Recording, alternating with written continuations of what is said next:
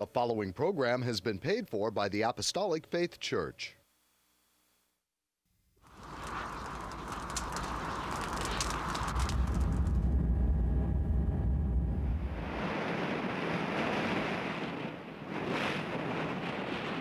From the heart of the Pacific, in Honolulu, Hawaii.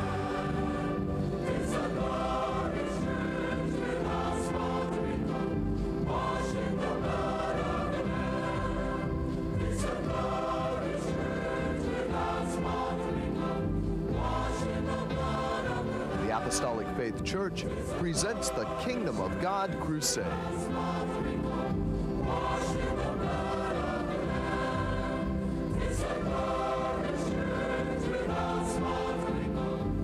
Join us now for another hour of worship with Pastor Hahn, the church choir, and the band.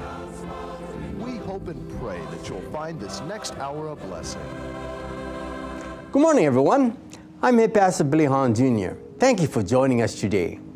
We welcome you to the Kingdom of God Crusade telecast, being brought to you every Sunday morning, not only here in Hawaii from 8 to 9 a.m., but also in parts of California from 6 to 7 a.m. on station XDTV, Channel 13 San Diego, from 6 to 7 a.m. on station KPSC, Channel 13 in Palm Springs, from 6 to 7 a.m. on station KBTV, Channel 8, and Comcast Channel 238 in Sacramento, including Chico and Fresno. From 6 to 7 a.m. on station KBVU TV, Channel 28 in Eureka. From 8 to 9 a.m. on station KOTR TV, Channel 11 in Monterey. From 6 to 7 a.m. on Charter Cable Channel 1519 in Los Angeles. From 6 to 7 a.m. on station KQTA TV, Channel 15.3 and Comcast Channel 238 in San Francisco, Oakland, and San Jose. From 6 to 7 a.m. on station KECY, Channel 9 in El Centro, California, and Yuma, Arizona. From 6 to 7 a.m. on station KLSR, Channel 34 in Eugene, Oregon. From 5 to 6 a.m. on station KZJO, Channel 22 in Seattle, Washington. From 6 to 7 a.m. on station KUCW, Channel 30 of Ogden, Salt Lake City, Utah, parts of Nevada, and Wyoming. And from 6 to 7 a.m. on Time Warner Cable Channel 503 in New York City. If you'd like more information on our church and view our Kingdom of God Crusade telecast in its entirety, be sure to visit our website at jesuscomingsoon.org. The Apostolic Faith Church, located at 1043 Middle Street, is the headquarters of the gospel of the kingdom of God for the whole world, with the sign on the roof of the temple, Jesus Coming Soon. A landmark in Kalihi for 100 years, and a prayer tower, the first of its kind in Hawaii, dedicated exclusively for prayer. The church was founded by the late Charles and Ada B. Baum on August the 4th, 1923, and passed on to our late Chief Pastor William M. Hahn Sr. in 1959, who continued the gospel to its fullness. We hope and pray that this telecast will draw you closer to our Lord and Savior Jesus Christ and be a real blessing to you, our television audience, saints wherever you are, and the shut ins. That is, those of you in the hospitals and convalescent homes. And should you need prayer or someone to pray over you, please don't hesitate to call the phone number designated at the conclusion of the telecast. Today we commemorate Labor Day, which is a federal holiday in the United States celebrated on the first Monday in September to honor and recognize the American labor movement and the works and contributions of the laborers to the development and achievements of the United States. Our forefathers who labored together to form our Constitution prayed before each session, asking God to lead and guide them in this endeavor and according to His will. So even as we labor today, we should always remember our Lord Jesus Christ, asking Him to go before each and every one of us and to keep us safe, and He will be there.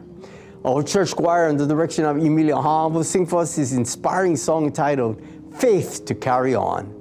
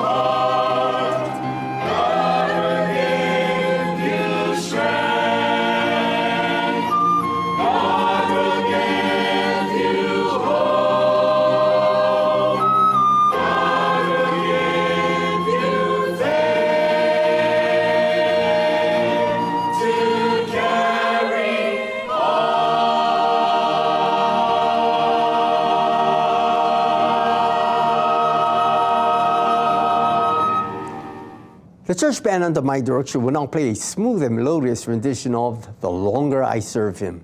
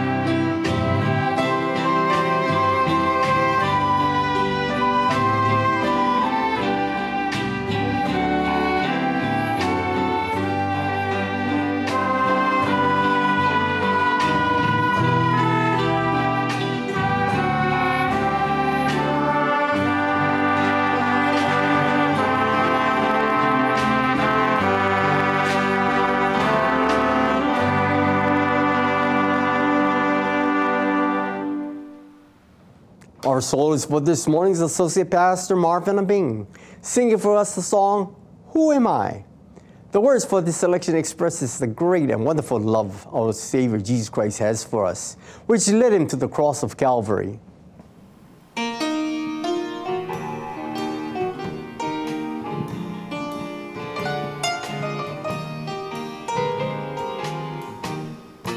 When I think of how he came so far from glory,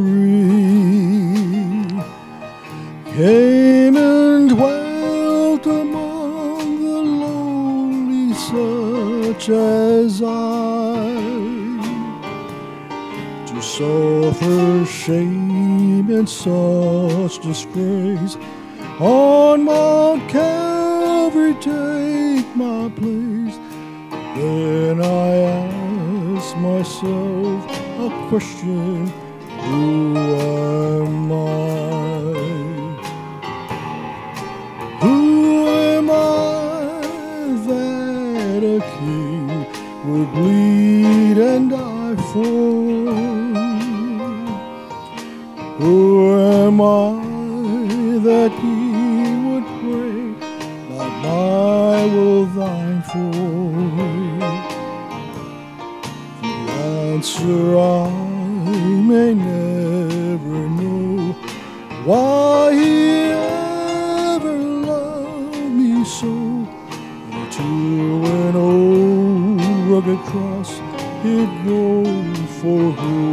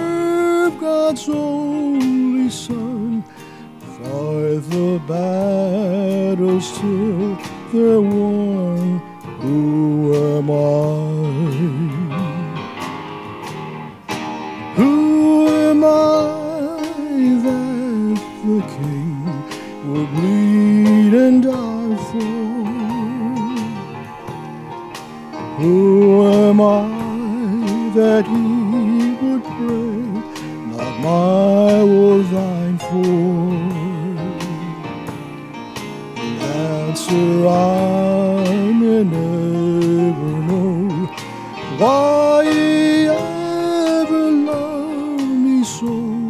For to an old rugged cross he'd go, for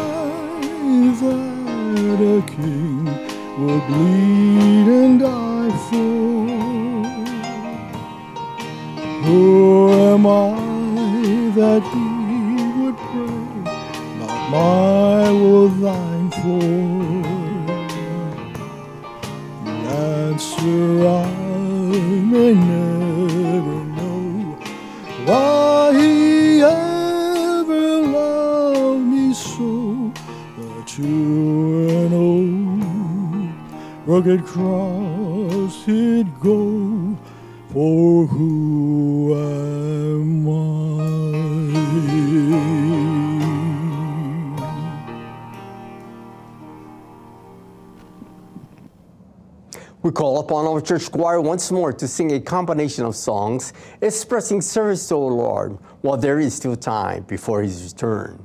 Being a part of God's soul saving business and sharing the good news with others. The good news is Jesus saves, Jesus heals, Jesus baptizes with the Holy Ghost and fire, and Jesus is coming soon. Their song, Servant Medley, encourages all to share in God's gospel, explaining John 3 5, Acts 30, and Acts 4 12 for your salvation and your key to enter heaven. Please sing along with the choir as you see words flash on your screen.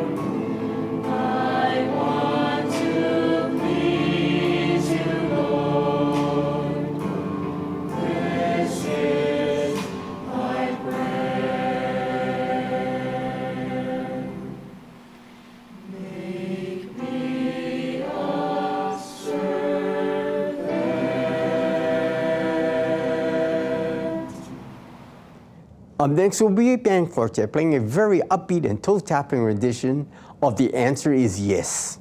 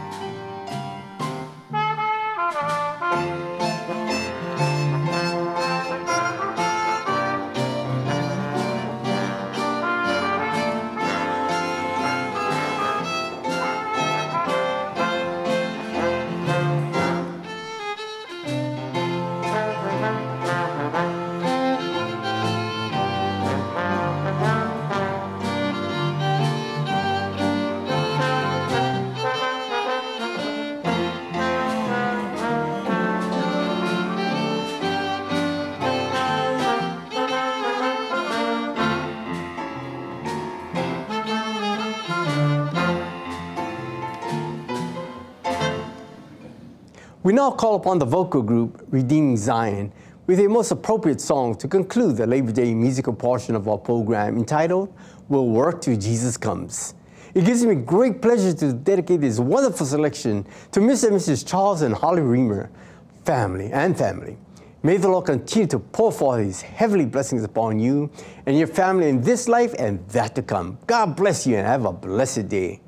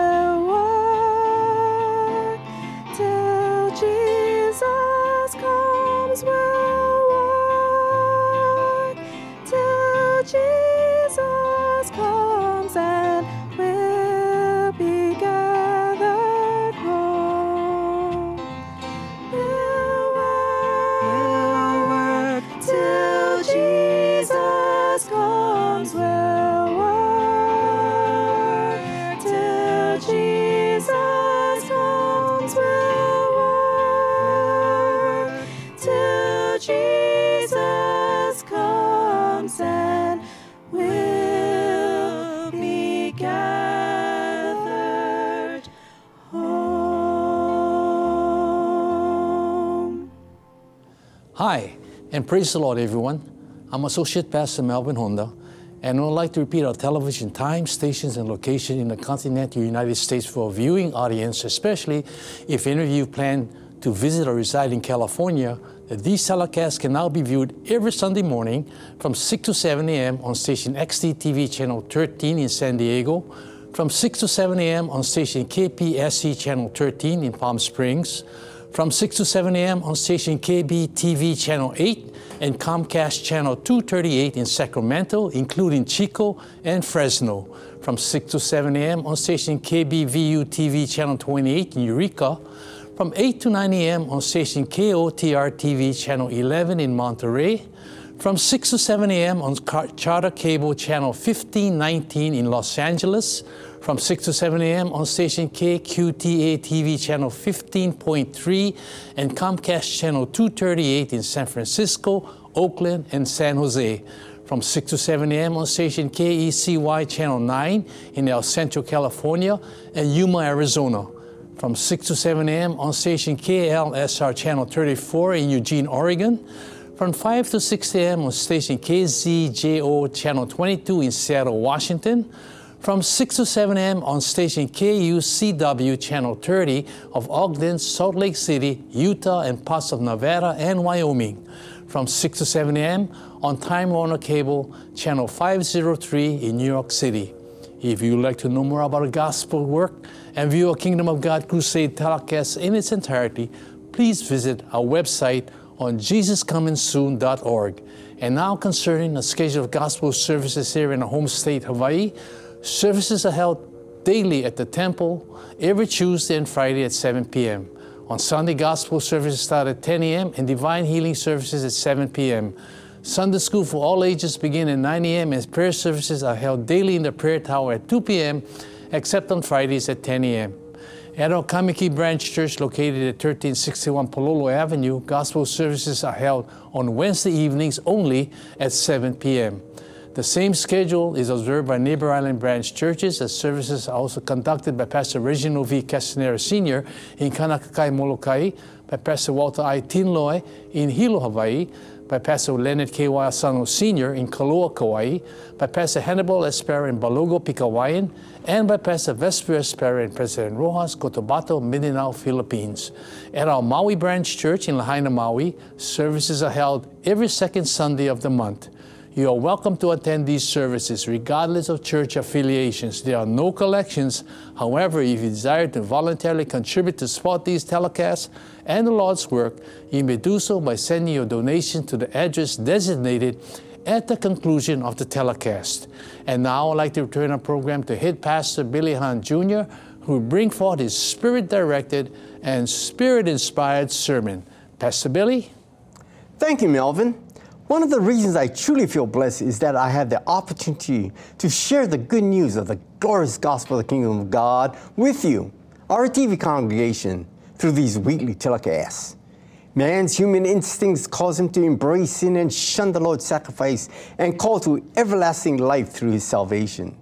It is my sincere desire that you will not fail to heal the Lord's commandment to repent and be baptized in the name of Jesus. I pray that as a result of the gospel message you will hear today entitled, I have lived in all good conscience, you will move a step closer to our Lord Jesus Christ. Does labor have a history? Yes, it does. It reaches far past the formation of labor unions and the labor, Democratic, and Republican political parties. Wages commensurate with workers' skills or the amount of work performed were unheard of. So, where did it all begin? It began in the Garden of Eden. Let us read in Genesis 3 17 to 19. And to Adam he said, Because thou hast hearkened unto the voice of thy wife, and hast eaten of the tree which I commanded thee, saying, Thou shalt not eat of it, cursed is the ground for thy sake. In sorrow shalt thou eat of it all thy days of thy life. Thorns and thistles shall it bring forth to thee, and thou shalt eat the herb of the field. In the sweat of thy face thou wilt eat bread, till thou return to the ground. For out of it thou was taken. For dust thou art, and unto dust shalt thou return. As a consequence of the fall from grace, mankind was destined to toil the ground all the days of his life. It will be by the sweat of his brow that he would provide the necessities of life for his family. The consequences were very severe. Adam could no longer access the tree of life, making physical death inevitable. While in the Garden of Eden, God provided him with Adam doing very little or no toiling at all. However, once expelled out of the presence of God, the ground became his enemy. The ground no longer spontaneously yielded its fruit because it was God who purposed everything to grow from Adam's toil.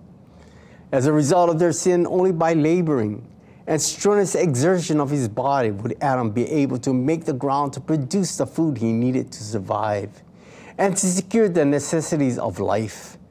The ground that Adam originated from will become his final place of rest as well, because out of the dust he was created. So shall he return to dust upon his death. The work ethic is an attribute that is expected to be perfected in every conscientious Christian.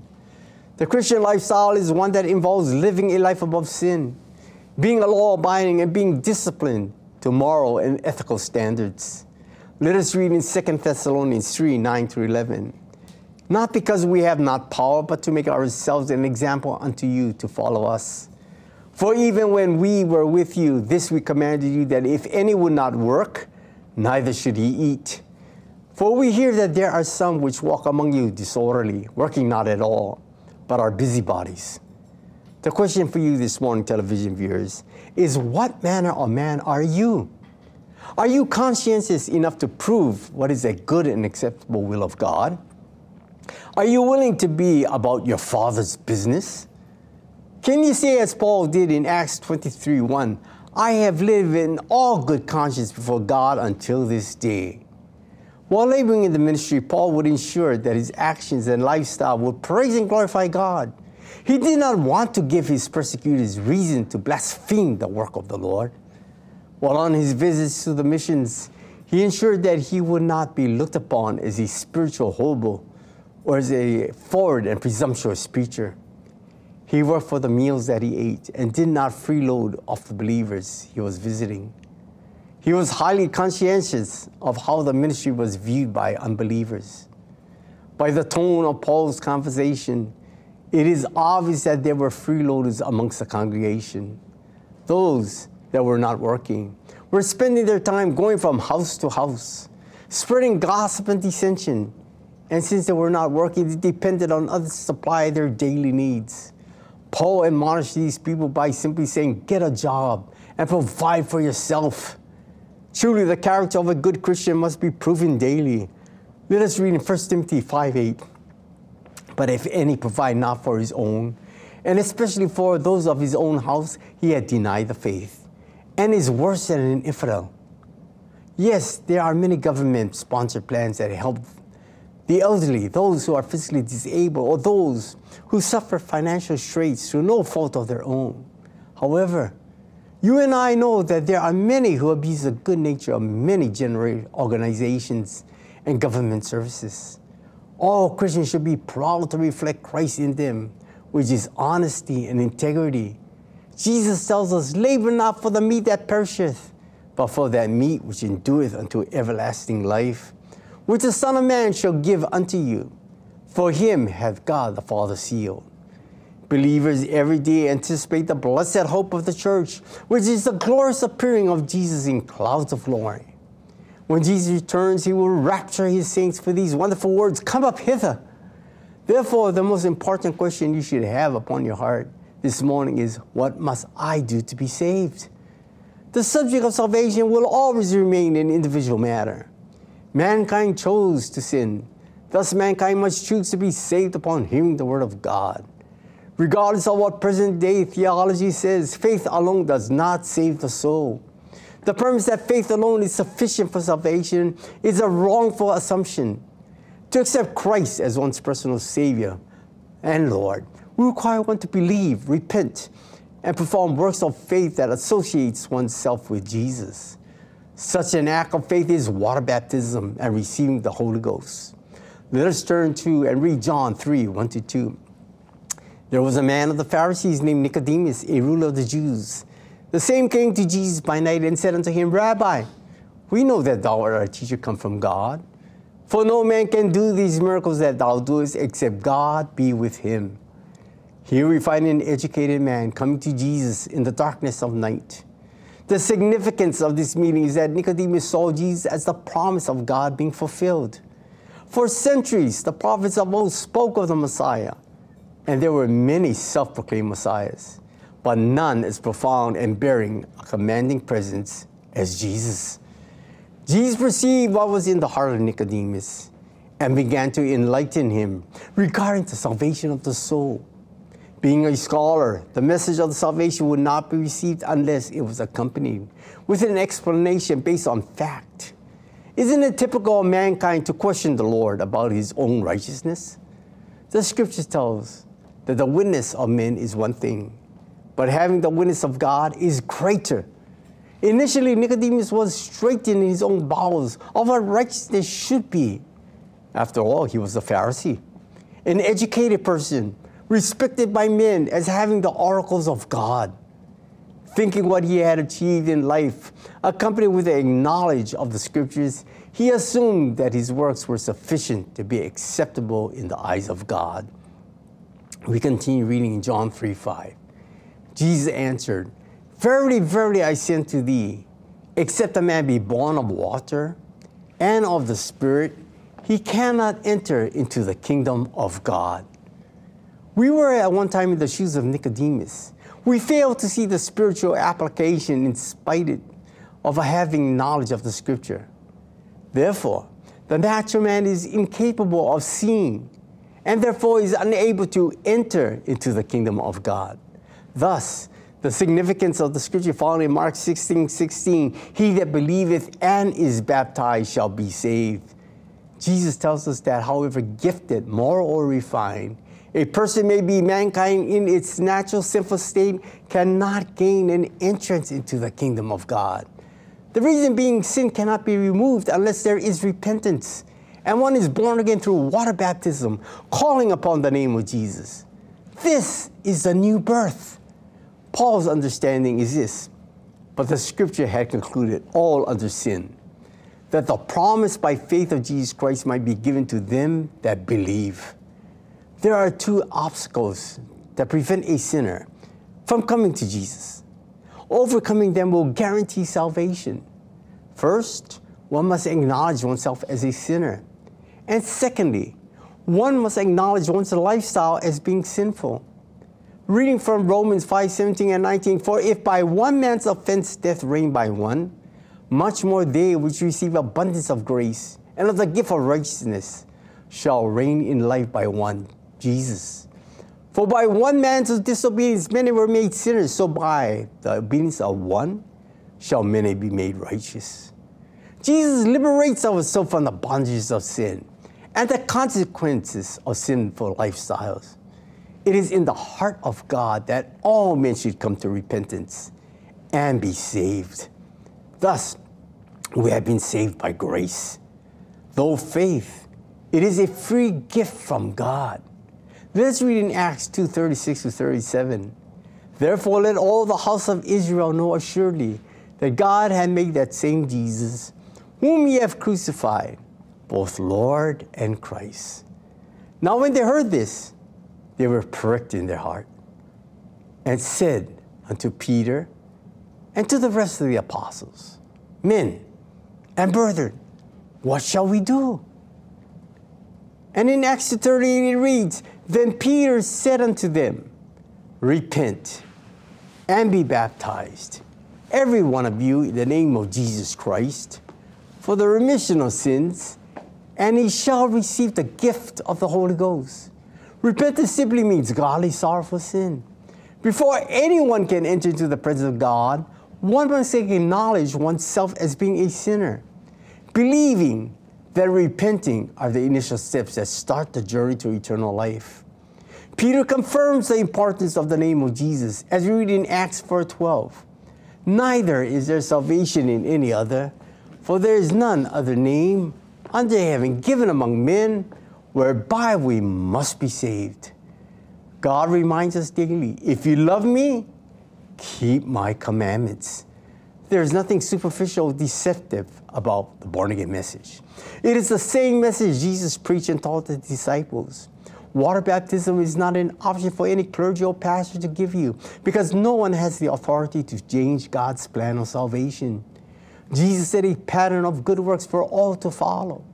When he approached his cousin John to be baptized by him, he said, Suffer it to be so now, for thus it becometh us to fulfill all righteousness. Then he suffered him. We believe that Jesus was God in the flesh, in the person of Jesus Christ. He was born sinless, but he found that it was expedient for him to be baptized.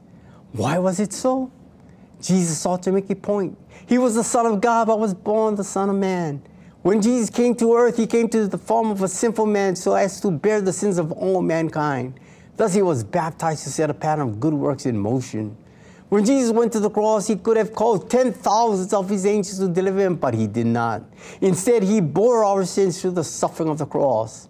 Every pain we feel in this life, he felt himself. He died as a sinful and unsaved man would, but he victoriously rose from the grave, as only the Son of God could do. Peter explained this simply as you read in 1 Peter 4 1 to 2. For as much then as Christ had suffered for us in the flesh, arm yourself likewise with the same mind, for he that suffered in the flesh has ceased from sin that he no longer should live the rest of his time in the flesh to the lust of men, but to the will of God. Thus, being born again gives one another lease of life to serve the Lord Jesus. Now, if you have not been baptized by immersion in the name of Jesus, you should ask your priest, pastor, or elder the reason why. You will find that from the day of Pentecost, every convert that repented as a result of the preaching was baptized in the name of Jesus. Those who were baptized with the baptism of repentance with John upon sensing the power that accompanied the preaching were rebaptized in the name of Jesus. Now, when we speak of the Holy Ghost, for many, it stimulates controversy. The truth of the matter is that speaking in tongues remains as the only Bible evidence of one having received the Holy Ghost. The Holy Ghost is God given and acts as a seal of redemption for those that believe. Accordingly, He has given us the evidence to confirm His presence within a child of God. Reading from John 7 37 to 38, in the last day, that great day of the feast, Jesus stood and cried, saying, If any man thirst, let him come unto me and drink. He that believeth on me, as the scripture had said, out of his belly shall flow rivers of living water. All of the scriptures that refer to the Holy Ghost in the four Gospels were fulfilled on the day of Pentecost. It was not coincidence that the 120 were filled with the Holy Ghost during the Feast of Pentecost. It was purposed by God. Let us read in Acts 2 1 through 4. And when the day of Pentecost was fully come, they were all with one accord in one place. And suddenly there came a sound from heaven as of a rushing mighty wind, and it filled all the house where they were sitting. And there appeared unto them cloven tongues like as of fire, and it sat upon each of them, and they were all filled with the Holy Ghost, and began to speak with other tongues as the Spirit gave them utterance. Theology today has dismissed the necessity of speaking in tongues as a thing of the past. Let me make one thing clear. The presence of the Holy Ghost is as powerful today as it was on the day of Pentecost. The Lord's presence in His church will continue until the day He calls His church home. Some have discounted the event of Pentecost, and recent documentaries of the life of Jesus continue to deny Him as being the Son of God. The world considers the loyalty to Christ by believers as phenomenal, superstitious, and fail to understand his purpose. Let us turn to 1 Peter 4.11. If any man speak, let him speak as the oracles of God. If any man minister, let him do it as of the ability which God giveth, that God in all things may be glorified through Jesus Christ, to whom be praise and dominion forever and ever. Today, I speak and preach as having experienced the wonderful works of God, as with many other true Pentecostal churches spread abroad. Here at the Apostolic Faith Church, we experience the manifestation of the Spirit through the spiritual gifts. In the latter days, the Lord will manifest Himself in greater measure. Do you know the significance of the Christ ascension? Yes, the disciples witnessed Jesus ascend physically into heaven. I firmly believe in my heart that while Jesus ascended to heaven, his arms were outstretched, blessing the disciples. In other words, they did not only see Jesus ascend into heaven, but as he ascended, they heard a wonderful sound proceeding out of his mouth. They did not understand it, but felt the power of his presence as he departed from them. Then, as they heeded the Lord's instructions to tarry in Jerusalem, they received the same power and presence as they witnessed 10 days earlier when Jesus ascended to heaven. Thus, it was confirmed that this body was the temple of God because the habitation of God through the Spirit. Paul tells us that today is the day of salvation if you will hear his voice. This dispensation of grace is quickly coming to a close, and at its conclusion, the bride of Christ will be raptured, thus escaping the wrath to come or the hour of temptation. Let us turn to 1 Thessalonians 5 9. For God hath not appointed us to wrath, but to obtain salvation by our Lord Jesus Christ. The glorious hope of the church is to see the Lord Jesus returning in clouds of glory. Don't you want to be part of the rapture? If so, you must work out your salvation. A discerning spirit allowed Paul to live guilt free of the gospel. Let us read in 1 Corinthians 9 9 through 11. For it is written in the law of Moses, Thou shalt not muzzle the ox that treadeth off the corn. Doth God take care for oxen? Or said it altogether for our sakes? For our sakes, no doubt this is written, that he that ploweth should plow in hope, and that he that thresheth in hope should be partaker of his hope. For if we have sown unto you spiritual things, it is a great thing if we shall reap your carnal things. There is no doubt in my mind that Paul made every effort to avoid abusing his privileges. Yes, he preached adamantly that all men should work, and his work was to be a minister of Jesus Christ. Obviously, some of the congregations were disgruntled over the fact that the apostles would benefit from the tithes, offerings, donations that came into the church. As a result, Paul gave explanation that it was approved of God. He reminded them how God set apart lands for all the tribes of Jacob with the exception of the Levites. Their inheritance would not be the lands or either side of the Jordan, but each tribe was to offer tithes of their income and their fields to them. The Levites, in turn, would care for the sanctuary without distraction. Their portion would be to the Lord Himself. Thus, whatever Paul did, he did with all good conscience and without reservation. Paul took great personal satisfaction in what he did, especially when he was doing more than he had been commanded to do. Whenever he could, he preached without pay that God might be glorified. Let's read in 1 Corinthians 9 14 and 16. Even so, at the Lord ordained they that which preach the gospel should live of the gospel. For though I preach the gospel, I have nothing to glory of, for necessity is laid upon me. Yea, woe is unto me if I preach not the gospel. Paul kept everything in perspective. His concern was for the salvation of souls. He did not covet the best things in life because he knew that they were temporal and would eventually perish. He believed that minimal expenses would reap much savings, which could be used for the spreading of the gospel and spiritual maintenance of the believers. He knew controversy would occur due to envy and jealousy. Yes, the benefits were there for the taking, but he only took the minimum that was needed to sustain his strength to labor on. When Jesus sent out the apostles to preach the kingdom of God, he gave them power and authority of all devils to cure diseases. Let us read Matthew 10, 5 to 10. These 12 Jesus sent forth and commanded them, saying, Go not into the way of the Gentiles and into the inner city of the Samaritans, enter ye not, but go rather to the lost sheep of the house of Israel. And as ye go, preach, saying, The kingdom of heaven is at hand. Heal the sick, cleanse the lepers, raise the dead, cast out devils. Freely ye have received, freely give. Provide neither gold nor silver nor brass in your nor your purses, nor script for your journey. Neither two coats, neither shoes, nor yet staves. For the workman is worthy of his meat. The word apostle means one sent forth. The central thought that is highlighted is being sensitive to the urgency of one's calling, and God will provide for their every need as they continue to be about their Father's business. As Jesus went about preaching the gospel of the kingdom and healing every sickness and every disease, he was moved with compassion, seeing how the multitudes fainted along the way as he followed him. He saw them in disarray, wandering aimlessly, as sheep having no shepherd. Then Jesus said, The harvest is truly plenteous, but the laborers are few. Pray therefore the Lord of the harvest that He will send forth laborers into the harvest. Pastors have a privilege to be provided for as they labor for the Lord. These are whom Jesus spoke of as laborers for the harvest. These are the ones Paul referred to as being able to partake of the things of the gospel without condemnation. Likened to the Levites and designated priests set apart to care for the things of the church, so do the pastors. A conscientious spirit prevents abuse of any sort and mismanagement. Though we are living several thousand years since the Levites were set apart as priests, the responsibility and accountability remain the same. We're expected to live by the highest standards of holiness and to prove our trust and faith in the Lord daily. Our commitment to the Lord cannot be distracted by worldliness and the pleasures that we accompany it. We are expected to live a life in moderation that reflects godliness. The Lord does not expect us to live destitute daily essentials, and it will certainly frown upon us if we abuse the coffers by living richly and lavishly. Dutiful and God fearing pastors can say, I have served the Lord with good conscience. I have fought a good fight. I have finished my course. I have kept the faith. Henceforth, there is laid up for me a crown of righteousness, which the Lord, the righteous judge, shall give me only, but unto all them also that love his appearing.